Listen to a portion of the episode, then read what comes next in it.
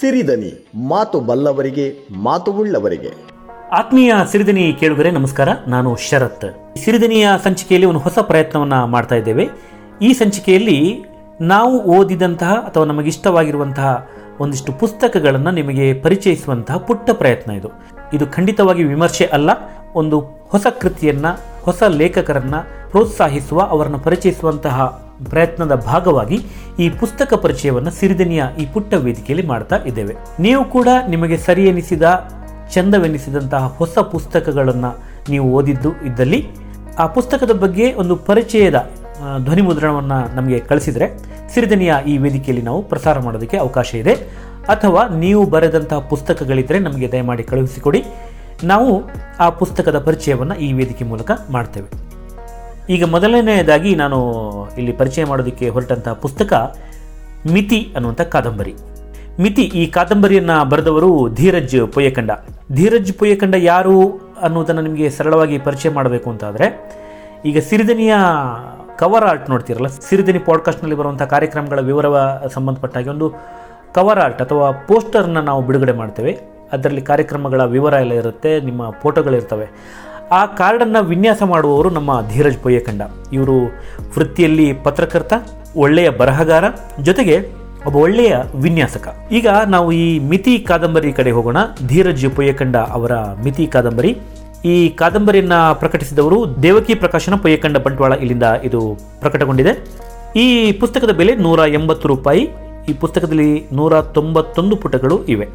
ಹಾಗಾದರೆ ಈ ಮಿತಿಯಲ್ಲಿ ಏನು ಹೇಳೋದಕ್ಕೆ ಹೊರಟಿದ್ದಾರೆ ನಮ್ಮ ಧೀರಜ್ ಪೊಯ್ಯಕಂಡ ಅವರು ಅನ್ನೋದನ್ನು ನೋಡೋದಾದರೆ, ಮೂರು ಫ್ರೇಮ್ಗಳಲ್ಲಿ ಒಂದು ಚಂದದ ಸಿನಿಮಾ ಕಥೆಯನ್ನು ಹೇಳೋದಕ್ಕೆ ಹೊರಟಂಗಿದೆ. ಜೀವನ ಪ್ರೀತಿ, ಜೀವನದಲ್ಲಿ ಬರುವ ಪ್ರೀತಿ, ಸಂಬಂಧಗಳ ನಡುವಿನ ಅಹಂನ ಗೆರೆಗಳು, ಒಂದಿಷ್ಟು ಸ್ವಗತಗಳನ್ನು ಹೇಳುತ್ತಾ ನವಿರಾದ ದೀರ್ಘ ಕಥೆ ಹೇಳಿದೆ ಮಿತಿ. ಇಲ್ಲಿ ಎರಡು ಜೋಡಿಗಳು ಇವೆ, ತುಂಬ ಚೆನ್ನಾಗಿವೆ. ಆದಿತ್ಯ ಮತ್ತು ಚಿನ್ಮಯಿ.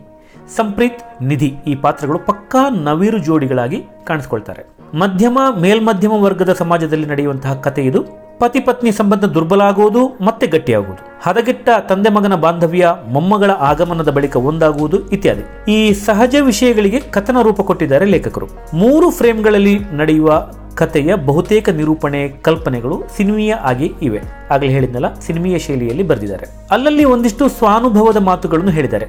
ತತ್ವ ಹೇಳುವುದಕ್ಕೆ ಚಂದ ವಾಸ್ತವದ ಸವಾಲುಗಳು, ತತ್ವ ಸಿದ್ಧಾಂತಗಳನ್ನು, ಸಾಂತ್ವನದ ಮಾತುಗಳನ್ನು ನುಂಗಿ ಹಾಕುತ್ತವೆ ಅಂತ. ಇಂತಹ ಸಾಲುಗಳು ಅಲ್ಲಲ್ಲಿ ಹಲವಾರು ಇವೆ. ಶೀರ್ಷಿಕೆಯ ಹಾಗೆ, ಅಂದರೆ ಈ ಕತೆ ಈ ಕಾದಂಬರಿಯ ಶೀರ್ಷಿಕೆ ಮಿತಿ. ಈ ಶೀರ್ಷಿಕೆಯ ಹಾಗೆ ಈ ಕೃತಿಯಲ್ಲಿ ಹಲವು ಮಿತಿಗಳೂ ಇವೆ. ಕೊನೆಯ ಭಾಗದಲ್ಲಿ ಅದು ಡಾಳಾಗಿ ಗೋಚರಿಸ್ತದೆ ಈ ಫ್ಲ್ಯಾಶ್ ಬ್ಯಾಕ್ ತಂತ್ರ ಅಲ್ಲಲ್ಲಿ ಚದುರಿಸಿದ ಹಾಗೆ ಸೇರಿಸಿದಂತಹ ಸಣ್ಣ ಸಣ್ಣ ವಿಷಯಗಳು. ಅದೇನೇ ಇದ್ರೂ ಕೂಡ ಈ ಎಲ್ಲವುಗಳ ಮಿಶ್ರಣದ ಕಾರಣದಿಂದಲೇ ಈ ಕಾದಂಬರಿ ಓದಿಸಿಕೊಂಡು ಹೋಗ್ತದೆ. ಈಗ ಇನ್ನೊಂದು ಕೃತಿ ಅರಳದ ಅಲರು. ಸಣ್ಣ ಕಥೆಗಳ ಕಥಾಗುಚ್ಛ ಇದು. ಇದನ್ನು ಬರೆದವರು ವಿಜಯಲಕ್ಷ್ಮಿ ಕೊಟಗಿಯವರು. ವಿಜಯಲಕ್ಷ್ಮಿ ಕೊಟಗಿಯವರು ಯಾರು, ಅವರ ಬರಹ ಏನು ಅನ್ನೋದನ್ನು ತಿಳ್ಕೋಬೇಕಾದ್ರೆ ಸಿರಿದನಿಯ ಈ ಹಿಂದಿನ ಸಂಚಿಕೆಯಲ್ಲಿ ವಿಜಯಲಕ್ಷ್ಮಿ ಕೊಟಗಿ ಅವರ ಸಂದರ್ಶನವನ್ನು ಕೂಡ ನಾವು ಪ್ರಸಾರ ಮಾಡಿದ್ದೆವು. ಅದನ್ನು ಕೂಡ ಕೇಳಿದರೆ ವಿಜಯಲಕ್ಷ್ಮಿ ಅವರ ಬರಹ, ಅವರ ಪ್ರತಿಭೆ ಏನು ಅನ್ನುವುದು ನಿಮಗೆ ಇನ್ನಷ್ಟು ವಿಸ್ತಾರವಾಗಿ ಪರಿಚಯ ಆಗುತ್ತೆ. ವಿಜಯಲಕ್ಷ್ಮಿ ಕೊಟಗಿ ಅವರು ಶಿಕ್ಷಕಿ, ಕೊಪ್ಪಳದವರು, ರಂಗಕಲಾವಿದೆ, ಚಿತ್ರನಟಿ, ಒಬ್ಬ ಬಹುಮುಖ ಪ್ರತಿಭೆ. ಅರಳದ ಅಲರು ನನಗನ್ಸಿದ್ದು, ಇದು ಪುಟ್ಟ ಕಥೆಗಳ ದೊಡ್ಡ ಕ್ಯಾಪ್ಸುಲ್. ಅಲರುಗಳು ಅರಳುವ ಮುನ್ನ ಹೊಸಕುವ ಶಕ್ತಿಗಳು ಹೇಗೆಲ್ಲ ಇವೆ ಅನ್ನುವುದನ್ನ ಅರಳದ ಅಲರು ಕಥೆಯ ನಾಯಕಿಯೇ ಉದಾಹರಣೆ ಆಗ್ತಾಳೆ. ಇಂತಹ ಬಹುತೇಕ ಸ್ತ್ರೀ ಪ್ರಧಾನ ಮನೋಭೂಮಿಕೆಯ ಹದಿನಾಲ್ಕು ಕಥೆಗಳು ಈ ಹೊತ್ತಿಗೆಯಲ್ಲಿ ಇವೆ. ಇಲ್ಲಿ ಹಲವು ಕಥೆಗಳಲ್ಲಿ ಗಮನ ಸೆಳೆಯುವಂಥದ್ದು ರಾಯಚೂರು, ಕೊಪ್ಪಳ ಸೀಮೆಯ ಭಾಷಾ ಸೊಗಡು ಹಳ್ಳಿಯ ಸನ್ನಿವೇಶಗಳನ್ನು ಹೇಳುವಲ್ಲಿ ಪೂರ್ತಿ ಆಯಾ ಪ್ರಾದೇಶಿಕ ಸೊಗಡನ್ನು ಪರಿಣಾಮಕಾರಿಯಾಗಿ ಬಳಸಿಕೊಂಡು ನಿರೂಪಿಸಿದ್ದಾರೆ. ಕಾಲಕ್ಕೆ ತಕ್ಕಂತೆ ಬದಲಾಗುವ ಸೋಮಕ್ಕನ ಸ್ವಭಾವ. ಉದಾಹರಣೆಗೆ ಈ ಕತೆ ಯಾವುದು ಅಂದರೆ ದೇವರು ಕಣ್ಬಿಟ್ರೆ ಅನ್ನುವಂಥ ಕತೆ. ಈ ಸ್ವಭಾವ ಹೇಗಿದೆ ಅಂತ ಹೇಳಿದ್ರೆ, ಮನುಷ್ಯನ ಸಹಜ ವರ್ತನೆಯನ್ನು ಅಲ್ಲಲ್ಲಿ ತೆರೆದಿಟ್ಟಿದೆ. ಹಾಗೇನೆ ಸಮಚಿತ್ತದ ಅಗತ್ಯವನ್ನು ಅಲ್ಲಲ್ಲಿ ಹೇಳಿದೆ. ಇನ್ನೊಂದು ಕತೆ ತುಂಬ ಇಷ್ಟ ಆಗಿದ್ದು, ಡ್ರೀಮ್ ಗರ್ಲ್. ಇಲ್ಲಿ ಯಾರಪ್ಪ ಡ್ರೀಮ್ ಗರ್ಲ್ ಅಂತ ಹುಡುಕ್ತಾ ಹೋಗಬೇಡಿ. ಈ ಕಥೆಯಲ್ಲಿ ಈ ಕಥೆಯಲ್ಲಿ ಪ್ರವಾಸಿ ವಾಹನವೇ ನಾಯಕಿ. ಅದೇ ಒಂದು ಪಾತ್ರ. ಆ ವಾಹನದ ಹೆಸರು ಡ್ರೀಮ್ ಗರ್ಲ್ ಆ ವಾಹನದ ಸುತ್ತಲೇ ಇತರ ಪಾತ್ರಗಳು ಗಿರಕಿ ಹೊಡೆದು ಮಾತನಾಡುತ್ತವೆ. ಬದಲಾಗುವ ಆದರ್ಶ, ಪರಿಸ್ಥಿತಿ ಸೃಷ್ಟಿಸುವ ವೈರುಧ್ಯಗಳನ್ನು ಇದೇ ಪುಸ್ತಕದಲ್ಲಿರುವಂತಹ ಅಕ್ಷರ ಹಾದರ ಅನ್ನುವಂತಹ ಕತೆ ಹೇಳಿದೆ. ಹೀಗೆ ಕತೆಗಳಲ್ಲಿ ಅನುಭವ, ಅನುಭಾವಗಳು ಜೊತೆಯಾಗಿವೆ. ಕೇವಲ ಹಳ್ಳಿಗಳಲ್ಲಷ್ಟೇ ಅಲ್ಲ ಪಟ್ಟಣದ ಸ್ಪರ್ಶವು ಕೂಡ ಹಲವು ಕಥೆಗಳಲ್ಲಿ ಇವೆ. ಸಣ್ಣ ಕಥೆಗಳ ಆಸಕ್ತರು ಓದಬಹುದಾದ ಒಳ್ಳೆಯ ಕ್ಯಾಪ್ಸೂಲ್ಗಳು ಈ ಹೊತ್ತಿಗೆಯಲ್ಲಿ ಇವೆ. ನೀವೊಮ್ಮೆ ಓದಿ ಸಣ್ಣ ಕಥೆಗಳು ತುಂಬಾ ಇಷ್ಟ ಆಗ್ತವೆ. ಈ ಪುಸ್ತಕ ತುಂಬಾ ಚೆನ್ನಾಗಿದೆ, ಓದಬಹುದು. ಇನ್ನೊಂದು ಕಾದಂಬರಿ, ನೋವಿನಂಚಿನ ನಲಿವು. ಈ ಕಾದಂಬರಿಯ ಕೃತಿಕಾರರು ಇಬ್ಬರು ಇದ್ದಾರೆ. ನೋವಿನಂಚಿನ ನಲಿವು ಕಥೆಯನ್ನು ಈ ಕಲ್ಪನೆ ಮಾಡಿಕೊಂಡವರು ಸಿ ರಂಗರಾಜು ಅವರು. ಈ ಕಥೆಯನ್ನು ನಿರೂಪಿಸಿದವರು ವಾಣಿರಾಜ್ ಅವರು. ವಾಣಿರಾಜ್ ಅವರು ಈಗಾಗಲೇ ನಿಮಗೆ ಚಿರಪರಿಚಿತ ಹೆಸರು. ನಮ್ಮ ಈ ಸಿರಿದನಿಯ ವೇದಿಕೆಯಲ್ಲಿ ಸಾಕಷ್ಟು ಅವರ ಕಾರ್ಯಕ್ರಮಗಳು ಈಗಾಗಲೇ ಪ್ರಸಾರ ಆಗಿವೆ. ವಾಣಿರಾಜ್ ಅವರ ಸಾಕಷ್ಟು ಕಾರ್ಯಕ್ರಮಗಳು, ಧ್ವನಿ ಸಂಚಿಕೆಗಳು ಈಗಾಗಲೇ ಸಿರಿದನಿಯ ವೇದಿಕೆಯಲ್ಲಿ ಪ್ರಸಾರ ಆಗಿವೆ. ನೀವು ಇನ್ನೊಮ್ಮೆ ಅವುಗಳನ್ನು ಕೇಳಬಹುದು. ವಾಣಿರಾಜ್ ಅವರು ಈಗ ಬರಹ ಕೇಳಿದಿದ್ದಾರೆ. ತುಂಬಾ ಒಳ್ಳೆಯ ಬೆಳವಣಿಗೆ. ನೋವಿನಂಚಿನಲ್ಲಿಯೂ ಅವರ ಮೊದಲ ಪ್ರಯತ್ನ, ಬರಹದ ಮೊದಲ ಪ್ರಯತ್ನ ಅಚ್ಚಾಗಿದೆ ತುಂಬಾ ಚೆನ್ನಾಗಿದೆ. ಈ ಪುಸ್ತಕವನ್ನ ಪ್ರಕಟ ಮಾಡಿದವರು ತೇಜು ಪಬ್ಲಿಕೇಶನ್ಸ್ ತೇಜು ಪಬ್ಲಿಕೇಶನ್ಸ್ ಬೆಂಗಳೂರಿನವರು ಈ ಕೃತಿಯನ್ನ ಪ್ರಕಟ ಮಾಡಿದ್ದಾರೆ. ಈ ಪುಸ್ತಕದ ಬೆಲೆ ನೂರ ಅರವತ್ತು ರೂಪಾಯಿ.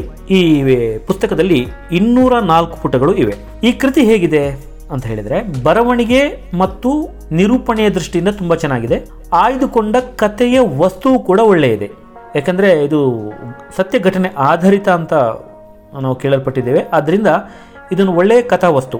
ಆದರೆ ಅನೇಕ ಕಡೆ ಸಿನಿಮಾ ಅಂಶಗಳು ಕಾಣಿಸ್ತವೆ. ಬಹುಶಃ ಸಿನಿಮಾ ದೃಷ್ಟಿಯಲ್ಲಿಟ್ಟುಕೊಂಡೇ ಈ ಕಾದಂಬರಿಯನ್ನು ಅವರು ರಚಿಸಿರಬಹುದು ಅನ್ನುವಂಥದ್ದು ನಮ್ಮ ಊಹೆ. ಉದಾಹರಣೆಗೆ, ನಾಯಕಿಯನ್ನು ನಾಯಕನ ಗೆಳೆಯ ಅಥವಾ ಬೇರೆಯವರು ಮದುವೆ ಆಗುವಂಥದ್ದು. ಇಂಥ ವಿಷಯ ಹಲವಾರು ಸಿನಿಮಾಗಳಲ್ಲಿ ಈಗಾಗಲೇ ಬಂದಿವೆ.